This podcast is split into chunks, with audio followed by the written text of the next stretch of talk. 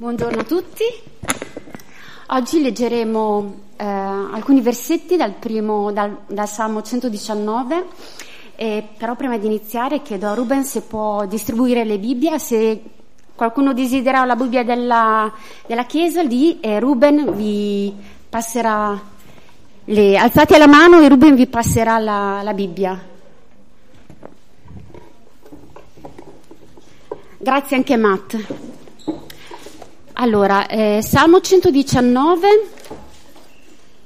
pagina 404 dalla Bibbia della Chiesa. Ok.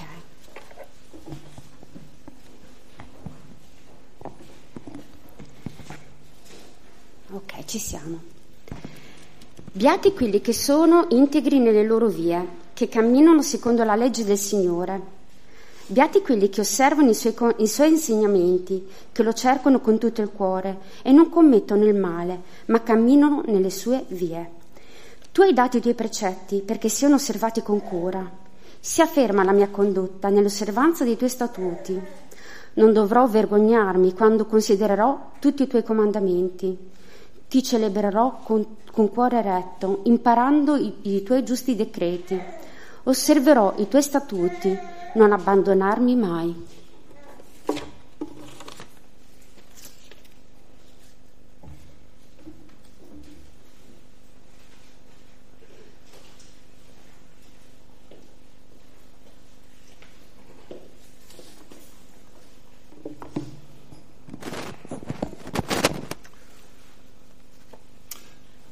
Bene, buongiorno a voi tutti e um, grazie a Angela e Valentina che sono partite per uh, condurre i nostri più piccoli anche nel loro, nella loro scuola eh, Torricine. E questa è l'ultima giornata di uh, luglio, quindi domani siamo già ad agosto e quindi tanti di noi sanno che vogliamo offrire agosto come mese di riposo anche a chi lavora assiduamente nella Chiesa per la Chiesa. Quindi questo è l'ultimo appuntamento delle Torricine uh, prima della ripartenza a settembre, grazie um, ad Angela e Valentina che oggi lo conducono. E questo è il nostro brano per oggi e ho anche fo- dei foglietti in inglese um, per aiutarci, per chi vuole nel seguire. Do raise a hand if you want an English help for the sermon. Um, grazie Sam, and do raise a hand high so we can see, and uh, that will help you along the way. Bene, e vi invito a tenere aperto questo salmo, Salmo 119, e preghiamo un attimo insieme.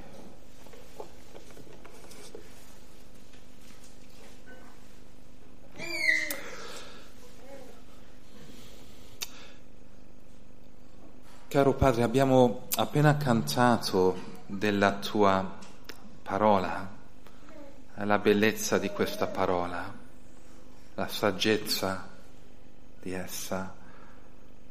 Ehm, se siamo onesti rispetto a tantissime altre generazioni, ehm, siamo molto ignoranti di questa parola.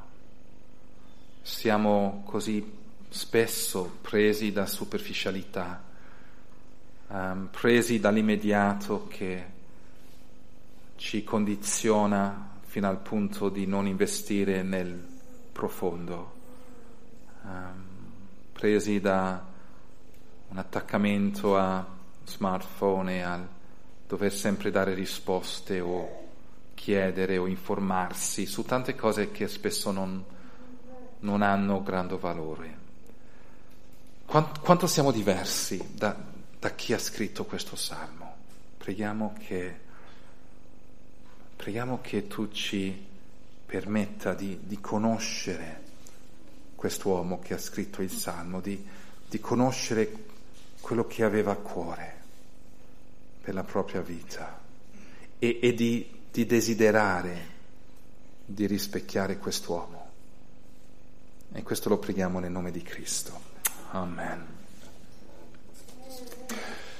Bellissimo eh, stamattina essere qui, bellissimo avere diversi amici e um, ospiti fra di noi, bellissimo che diversi di noi forse non sono cristiani, non sono credenti, ma sono qui anche per uh, capire un po' meglio quello che è la vita cristiana, quello che è il Vangelo cristiano e questa serie cercherà di fare proprio questo, aiutarci proprio in questo senso. Stiamo parlando oggi, non è che facciamo una predicazione solo perché fa parte di, un, di una liturgia che dobbiamo ottenere se siamo una chiesa.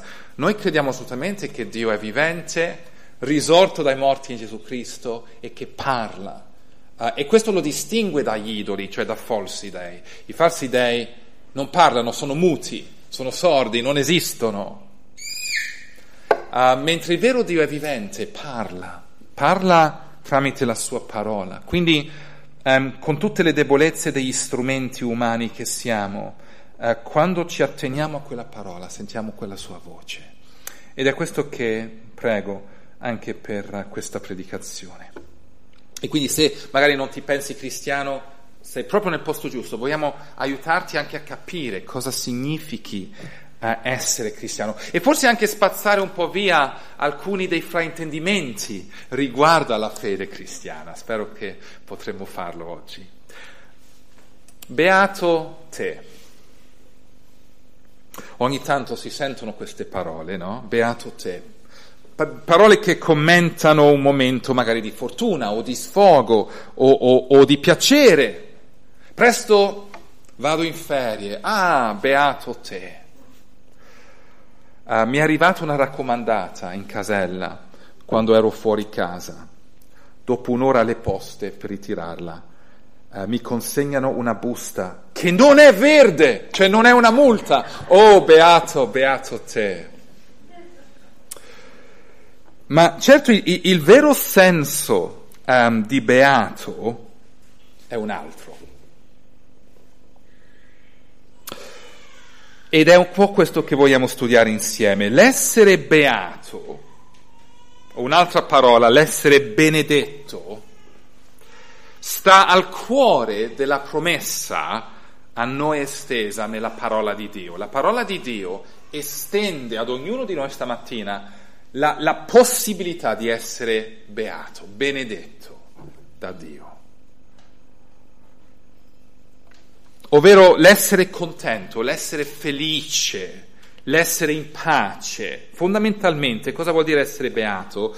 Vuol dire provare la sensazione um, e chiediti se, se conosci questa sensazione, provare la sensazione splendida ed unica quando la conosci, di vivere i nostri giorni sotto il favore di Dio. Questo è il senso dell'essere beato. Provare la sensazione unica, migliore di qualunque altra sensazione, che nonostante noi stessi viviamo i nostri giorni sotto il favore di Dio. Siamo persone sotto la sua cura. C'è un senso in cui siamo seguiti, accompagnati, accuditi da Lui. Ieri ho, ho trascorso una giornata con, con, mio, con mio, padre che, che, che non ha quella conoscenza, non ha quella benedizione. È chiaro dalla sua vita che non la conosce. E, e si vede la differenza alla fine. Non siamo orfani, non siamo soli, non siamo abbandonati a noi stessi, siamo invece beati, con forte senso di essere chiamati da Dio per conoscere Dio, chiamati da Dio per conoscere Dio in Gesù Cristo. Beati perché Dio ha posto suo amore su di noi, malgrado chi siamo, sottraendoci dall'età presente per il sangue di suo figlio, pur di entrare nel suo patto, nella sua alleanza, permettendoci di chiamarlo Padre. Questo è il senso di essere beati, liberi dai nostri peccati per conoscere il vero Dio. Avete provato questa sensazione, questa esperienza? In un patto di amore aperto a noi in Gesù Cristo. Il rapporto con Dio è più prezioso, più desiderabile, più appagante di ogni altro dono che la vita possa mai offrire. Cioè l'essere beato, l'essere benedetto, significa conoscere la vita migliore. La vita migliore. E, e non a caso la, la nuova serie sul Salmo 119 prende proprio questo nome come serie, La vita migliore. Dal salmo eh, più lungo e articolato delle scritture, ci sono 150 salmi nel libro e questa è la 119esima ed è quella più lunga ed è la più articolata. Cosa pensate su questo titolo? La vita migliore. È, è un titolo adatto a questo salmo? La vita migliore? Assolutamente sì, dato che il salmo inizia proprio con questa parola. Vedete lì, versetto 1, beati.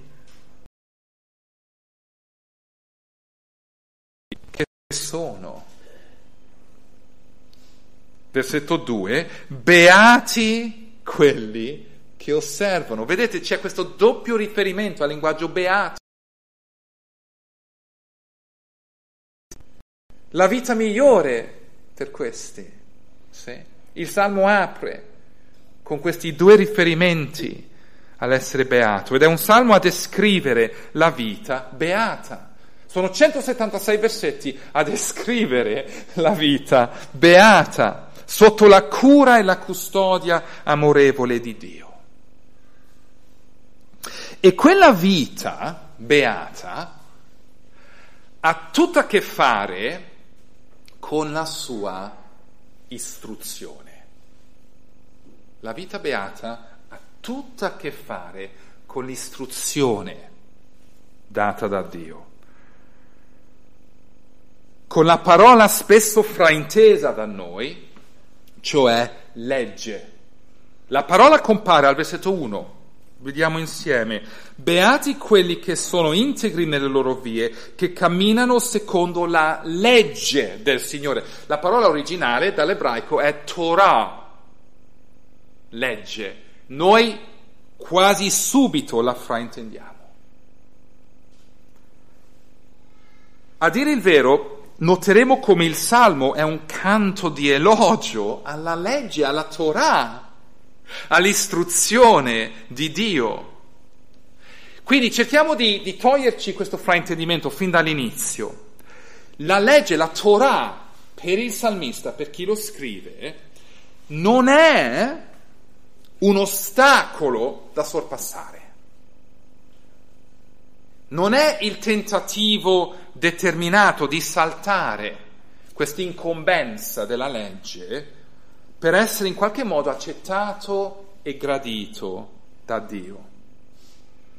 Non è per niente così. Yahweh il Signore è sempre il salvatore del suo popolo. Il Signore è sempre colui che salva il suo antico popolo, come fece quando lo chiamò fuori dall'Egitto e colpì il paese con una piaga destinata ad uccidere ogni primogenito egizio in quella notte, e gli ebrei, gli israeliti invece, erano protetti sotto il sangue di un agnello sparso sugli stipiti della porta di casa. La famiglia intera era protetta dal giusto giudizio del Signore che letteralmente passa oltre, questa è la parola inglese pass over, che passa oltre. Il Signore in quella notte passa oltre ogni casa ebrea dove vede il sangue di un agnello sugli stipiti. Cioè il Signore è il salvatore del suo popolo.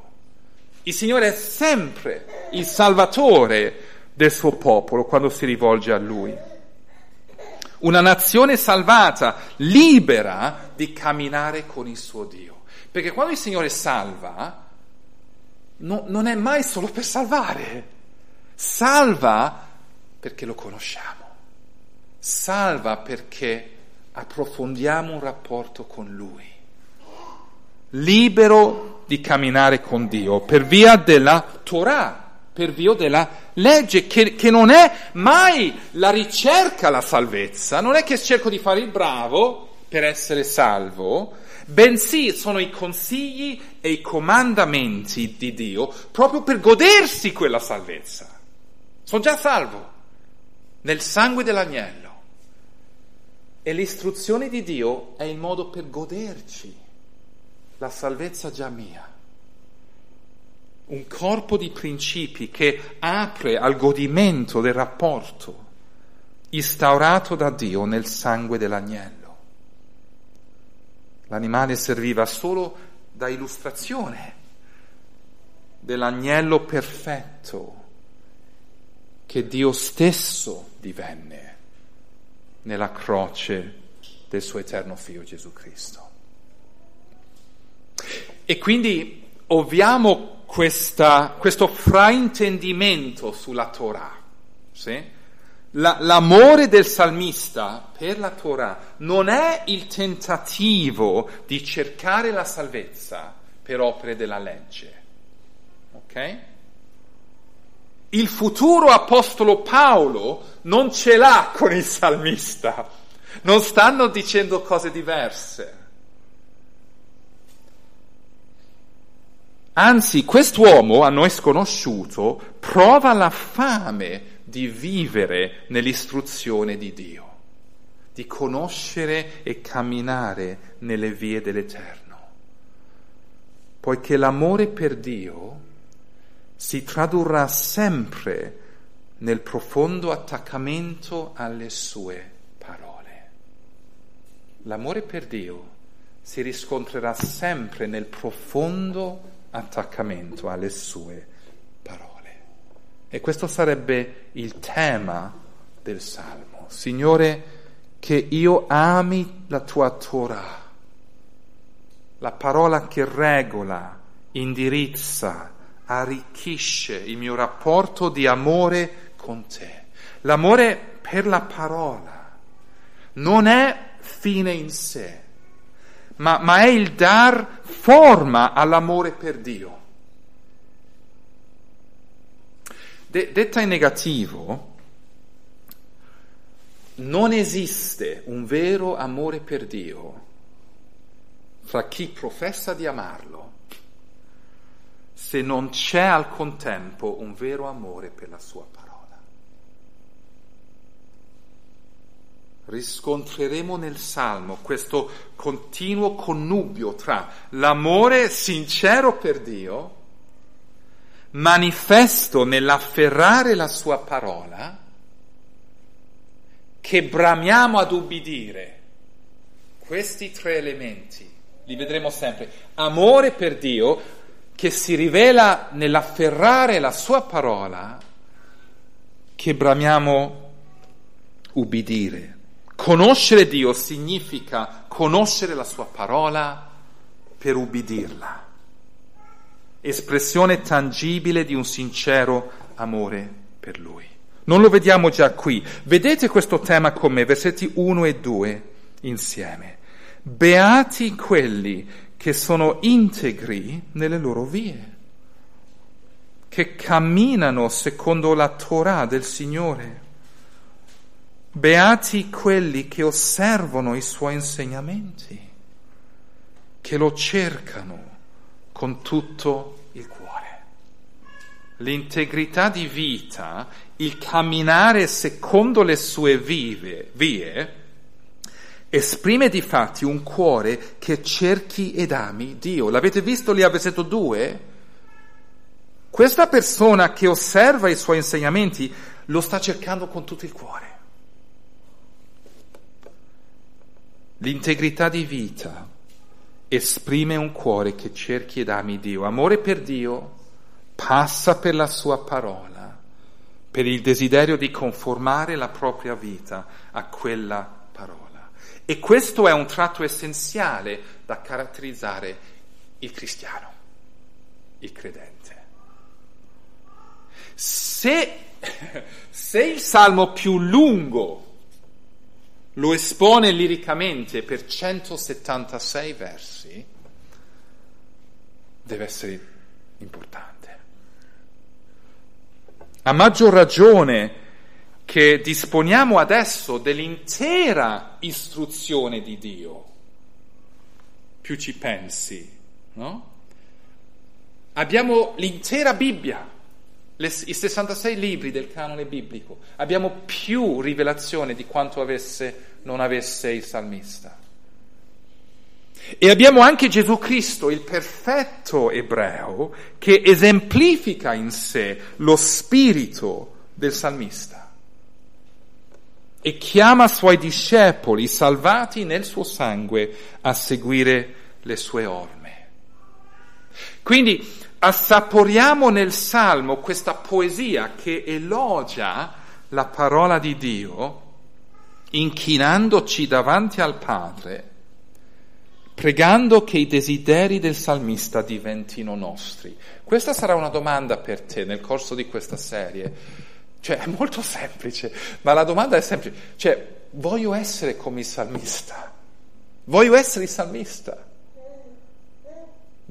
Voglio che la mia vita sia questa o voglio qualcos'altro?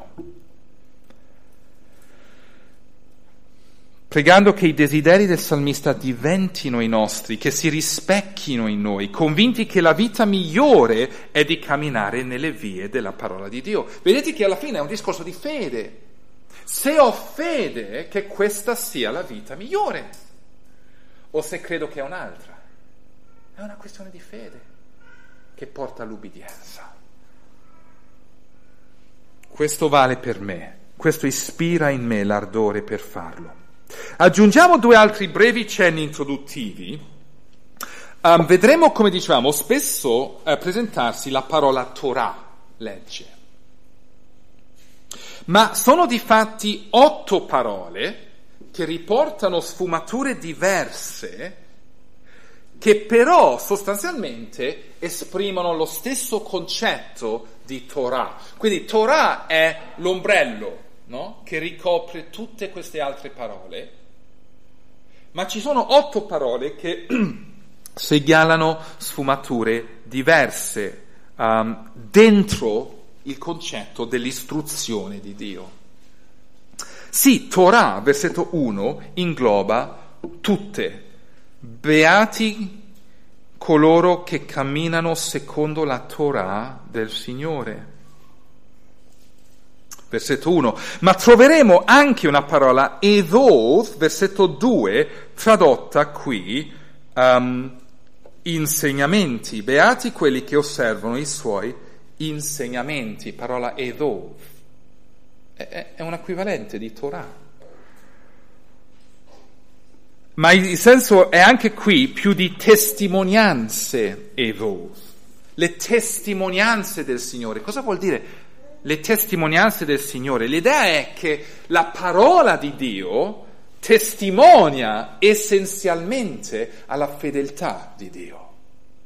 E quindi le testimonianze dell'Eterno sono le parole che testimoniano alla fedeltà dell'Eterno. Evov, seconda parola. Le sue parole non cambiano, non si alterano, non muoiono, non si vanificano. Sono testimoni del Dio che le esterna.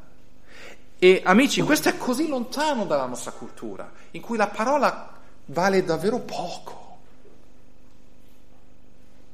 Non è per niente così con il Signore. Ogni sua parola è vera e ha immenso peso ed ha immenso peso proprio perché è fedele a quella parola.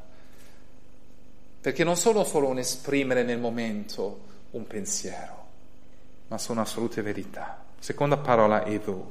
Terza parola, precetti, versetto 4. Tu hai dato i tuoi precetti, pikku, cioè precetti dall'idea dell'autorità l'autorità di Dio espressa in questa parola. I precetti di Dio sono autorevoli, magari non ci piacciono forse di natura, ma vengono da Dio e quindi sono autorevoli. come abbiamo pure a statuti, versetto 5, si afferma la mia condotta nell'osservanza dei tuoi statuti. La parola qui, hochkim, enfatizza permanenza. Gli statuti di Dio è una cosa cioè, permanente, non è flessibile, non è che si cambia secondo la direzione del vento, come quasi ogni cosa nella nostra cultura, è permanente. Hukkim. Poi abbiamo la parola mishpatim, i giudizi di Dio, nel senso che Dio sa interpretare correttamente ogni situazione. I giudizi di Dio. Vede nel tuo cuore, vede nel mio cuore e sa esercitare un giusto giudizio su chi sono io. I giudizi di Dio, mishpatim. E poi abbiamo i comandamenti di Dio. Sesta parola, mitzvot, versetto 6, non dovrò vergognarmi quando considerò tutti i tuoi mitzvot, comandamenti, comandamenti. Questo Dio ha ogni diritto di dare ordini, con l'aspettativa che il suo popolo lo segua. Sono i giudizi di un Dio giusto e retto in ogni sua via. Rimane poi davar, la parola, versetto 9, come potrà il giovane rendere pure la sua vita badando a essa mediante la tua davar, la tua parola? Infatti die- ciò che noi chiamiamo i dieci comandamenti sono le dieci parole in ebraico, le, le dieci parole di Dio. Davar. E compare uh, finalmente l'otto, l'ott- um, l'ottavo esempio, versetto 11, um, la parola imra, che ha il senso di promessa, parola che porta una promessa. Ho conservato la tua parola promessa. Parola promessa, l'ho conservata nel mio cuore, ci credo. E quindi in sintesi, vedete quello che stanno dicendo? Eh, la Torah è il termine ombrell- ombrellone, per usare un'immagine, una metafora estiva, e sotto il quale ci sono queste otto sfumature um, di parole diverse che descrivono i vari elementi della Torah e quello che ci dicono su Dio stesso. E tutte queste otto parole sono già presenti nei primi undici versetti del Salmo e le vedremo riproporsi attraverso l'intero Salmo. Ultima nota introduttiva da dare è l'invito a rimanere a bocca aperta circa lo splendore di questo Salmo è una poesia che elogia splendidamente la parola di Dio. Perché è così lunga? Perché 176 versetti? Risposta, per chi è bravo in matematica, 176 è la somma di 22 per 8. GP, come mi aiuta questo? Perché ci sono 22 lettere nell'alfabeto ebraico. Ci sono 22 lettere nell'alfabeto ebraico e le 22 lettere, ad ognuna delle 22 lettere si dedica una strofa, una stanza di otto versetti. Vedete lì il raggruppamento? Ogni stanza è di otto versetti, in cui la prima parola di ogni versetto dentro la strofa inizia con quella lettera. No? Quindi oggi siamo versetti 1 a 8 um, e ogni versetto 1 a 8 inizia con la lettera Aleph, che vedete lì in sintesi, in, in parentesi. Aleph è la prima lettera dell'alfabeto ebraico. E quindi i versetti 1 a 8 iniziano tutti con la lettera Aleph, cioè è un'opera d'arte è una cosa meravigliosa, bellissima. Anche se non si legge l'ebraico, basta guardare versetti 1 a 8 e la bellezza che l'inizio di ogni versetto um, comincia con la stessa lettera. Si chiama un acrostico. Stiamo visionando un'opera d'arte. E oggi siamo ovviamente in compagnia di Aleph, la prima lettera ebraica. Ogni altra predicazione prenderà tre stanze io mi sono permesso solo una perché c'era questa lunghissima ma necessaria introduzione. Quindi ogni predicazione porterà tre stanze, tre lettere sommate in 24 versetti. Quindi la settimana prossima avremo, vedete lì, Bet, Gimel, Dalet, dai versetti 9 a 32, eccetera. Quello che noteremo um, ogni tanto è anche come dentro le varie stanze c'è una suddivisione in due parti nella stanza stessa. Quindi abbiamo qui versetti 1 a 8, troveremo una suddivisione, versetti 1 a 4, e poi in qualche modo vengono rispecchiati nei versetti 5 a 8. Quindi spesso c'è una suddivisione interna. Quindi vedete la bellezza della parola di Dio, come è intrica, come il Signore l'ha sistemata in questo modo per attirarci a concentrarci su ogni parola. E specialmente in questo primo salmo, ciò che volevo um, evidenziare è la ripetizione di una parola nell'ebraico che conferma questa suddivisione, cioè alla fine di versetti 1 a 4 c'è la parola mo'oth, tradotta con cura. E alla fine del versetto 8 c'è la parola mo'oth, tradotta mai. Quindi è chiaro che sono due suddivisioni collegate insieme con questa parola. Pensate, ma dove sono finito stamattina? Cioè, sono in una classe uh, linguistica. Ma questo è importante, cioè il Signore ha scelto di rivelarlo in questo modo per attirarci al senso del testo che vogliamo adesso studiare. L'ultima parola versetto 4, Mo'oth, con cura, l'ultima parola versetto 8, Mo'oth, mai. E quindi due semplicissimi punti stamattina da questo salmo. Il primo, dopo questa introduzione necessaria, anche se lunga, il primo punto è, versetti 1 a 4, la vita migliore è di camminare nella via della parola. La vita migliore è di camminare nella via della parola. Versetto 1, beati quelli che sono integri nelle loro vie che camminano secondo la Torah del Signore. Chi sceglie questa vita è beato. Questa è la prima parola del Salmo, sì? Beati, Esherim. Beati, la vita beata, la vita felice, la vita benedetta da Dio è vissuta con integrità. Vedete lì? Asherim, quelli che sono integri nelle loro vie.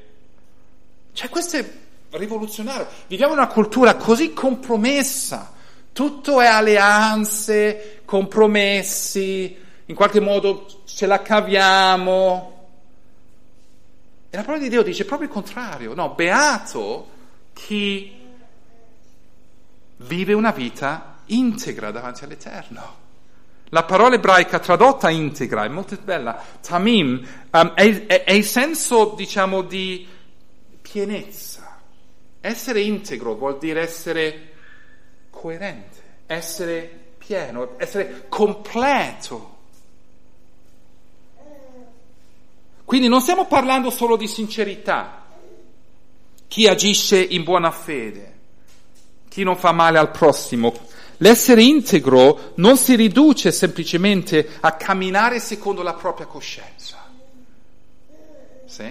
Cioè, ieri ho passato un giorno, di, come dicevo, e mio caro padre, cioè,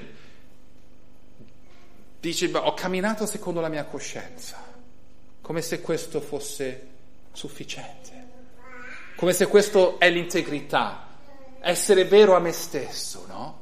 Sono stato fedele a me stesso. Assolutamente no. Integro nel senso biblico vuol dire essere completi, interi, sani, coerenti, non perché abbiamo camminato in base alla nostra coscienza, ma perché abbiamo camminato in base alla parola di Dio. Quindi l'arbitro finale no, non è come me la vedo io, l'arbitro finale è, è la Torah di Dio, beati quelli che sono integri nelle loro vie, proprio perché, versetto 1, camminano secondo la legge del Signore. Sono integri perché camminano secondo le istruzioni divine. La vita descritta come un cammino una serie di passi composti da scelte quotidiane e beati sono gli integri per come camminano nella via uh, del Signore. Versetto 2, beati quelli che osservano i, le sue testimonianze, gli insegnamenti che testimoniano alla sua santità. Beati quelli che li osservano. Nell'atto di farlo, cercano l'Eterno con tutto il cuore. Vedete il legame tra parola, osservanza ed amore per Dio? Sì? Parola, osservanza e amore per Dio. Tra l'altro quel desiderio di cercare regolarmente il volto di Dio, attenendosi alla sua parola, questo è il miglior antidoto um, contro le cadute, contro gli errori, contro i peccati. Guardate il versetto 3. Chi cammina in questo modo non commette il male. Non vuol dire che sia perfetto, ma vuol dire che la parola di Dio lo, lo tutela, lo protegge dal cadere in insidie. Non commettono iniquità è il senso, ma nelle sue vie camminano. Beati quelli che non commettono iniquità, ma nelle vie dell'Eterno camminano. Perché il diretto opposto del male sono le vie dell'Eterno. Tu hai dato i tuoi precetti, letteralmente tu hai comandato quei precetti. E quindi l'istruzione di Dio non è mero consiglio, non è un punto di vista per la tua vita. Ha l'autorevolezza di Dio stesso, ha il peso dei suoi comandamenti, dati ai suoi perché siano osservati. E qui abbiamo quella famosa parola mo'oth, osservati, versetto 4, tu hai dato i tuoi precetti perché siano osservati, mo'oth, cioè osservati fino alla fine, il senso, no? Osservati con cura, osservati molto molto non perché cerchiamo la salvezza, ma perché ci stiamo godendo la salvezza che il Signore ci ha già dato. Loro interezza. Il senso è precetti dati da ubbidire fino in fondo. Questa è la scelta di vita, che non è una camicia di forza, si presenta come vita migliore. Camminare nella via della parola. E con questo appello il salmista ci esorta scegliete questa via. Ce lo, ce lo, sta dicendo perché è un invito, scegliete con me questa via. Scegliete questa via, non optare per altro, non perderti in strade tortuose e macchinose, le acque offuscate delle logiche umane, lontane dalla purezza della Torah. Il che ci porta in conclusione alla seconda parte della stanza, versetti 5 e 8, vedete il collegamento, cioè Ah, l'ardore appassionato di voler camminare nella via della parola. Versetti 5 L'ardore appassionato di voler camminare nella via della parola. E, è troppo facile perderci questo passaggio, versetto 4, ma cosa troviamo nei primi tre versi se non un appello a chiunque, no? Um, il Salmo eh, ci sta chiamando a scegliere questa via, camminare nella via della parola. Ma poi guardate, il, vedete il cambio al versetto 4, cosa succede? Al 4 abbiamo la parola tu. Quindi il salmista cambia, prima 1 a 3 sta dicendo camminate con me in questa via, te la presento, te la, te la, te la introduco. Poi dal 4 dice tu, e tu dominerà fino ai versetti a tutto il resto del Salmo, dal 4 al 176, la parola è tu. Quindi l'introduzione è rivolta a noi, ma tutto il resto del Salmo sono parole riferite all'Eterno, al Signore. Il salmista sta pregando, sta parlando con Dio, sta elogiando Dio per la bellezza della sua parola sta chiedendo al Signore di tenerlo stretto a quella parola. E, e, vedete la logica qui? Cioè nel momento in cui siamo convinti che sia la vita migliore, cioè se tu fossi convinto che questa fosse la vita migliore, cosa chiedere a Dio se non di tenermi stretto in quella via. Sì? Se sono convinto che questa è la vita migliore, cosa prego se non, Signor Gesù, tienimi stretto a questa via? Dal versetto 5 8 sentiamo l'ardore appassionato di voler camminare nella via della parola. È impossibile dire sta qui la vita migliore per poi rimanerne indifferente. Sì? Dirlo con sincerità presuppone il desiderio di incamminarsi per quella via. La vita che cammina nella via della parola ci porterà a chiedere al Signore che possiamo camminare in quella parola. Versetto 5, si afferma la mia condotta nell'osservanza dei tuoi statuti, che le mie vie siano rese ferme, sicure, per osservare i tuoi statuti. Signore, rendi ferme le mie vie così che io possa camminare nei tuoi statuti. Non dovrò vergognarmi, versetto 6, quando considererò tutti i tuoi comandamenti. Non c'è nessuna vergogna nell'aver riguardo per i tuoi comandamenti. Ti celebrerò con cuore retto, imparando i tuoi giusti decreti, i tuoi giusti giudizi. La parola di Dio dà sempre la giusta diagnostica su chi noi siamo.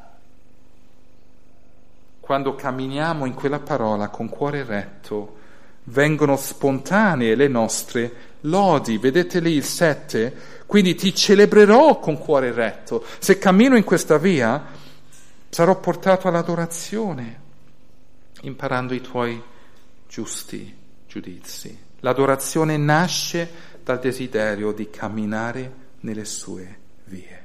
Osserverò i tuoi statuti, non abbandonarmi, mo'ov, non abbandonarmi mai e poi mai, quello è il senso, no?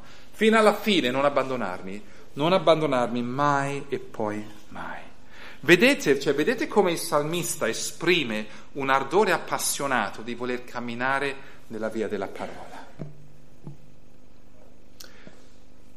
che le mie vie siano rese ferme, non mi vergogno della scelta di seguirti. Cioè io divenni cristiano, non so, avevo 13-14 anni, qualche anno in più, cioè età diciamo, qualche anno in più di Ludovico, età um, est, tra Esther diciamo e Giacomo. Io, io devoravo la parola di Dio, più di quanto lo faccio adesso.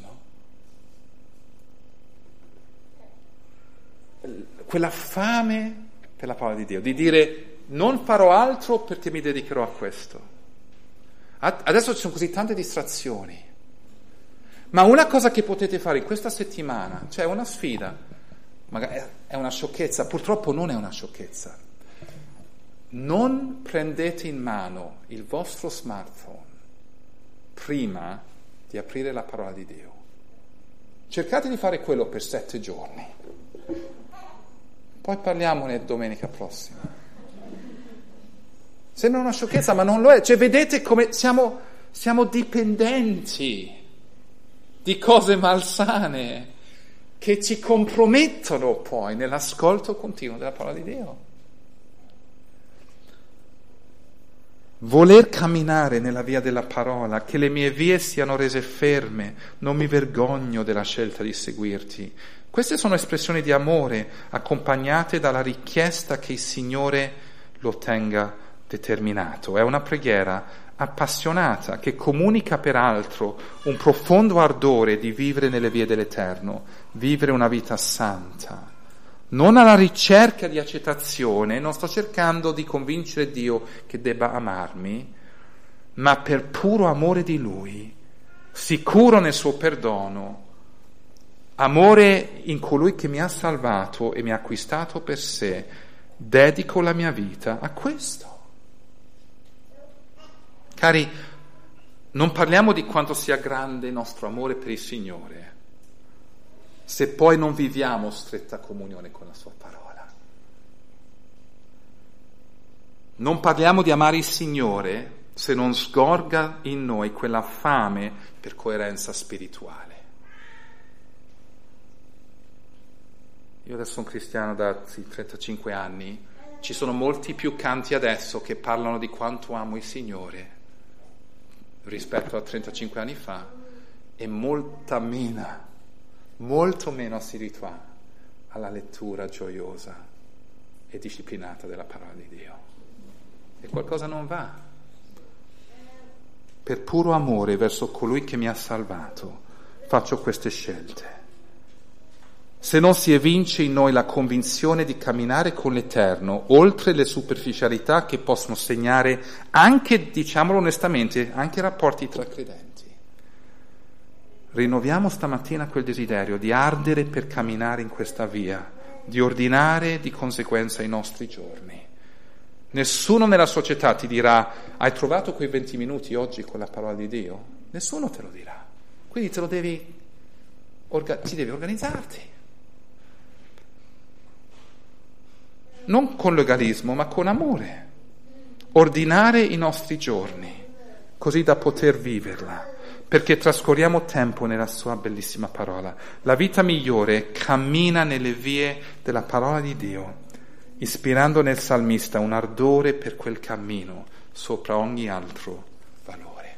So che il salmista magari sembra lontanissimo da noi, però magari questa settimana iniziamo con questa domanda. Signore, cioè voglio essere come il salmista? Aiutami a fare i primi passi prioritizzo la parola prima di ogni altra cosa e vediamo se poi cresce in me quel desiderio, se pian piano mi avvicino alla passione del salmista, non per legalismo, ma per amore del nostro Salvatore. E quindi diamoci a momenti di preghiera insieme.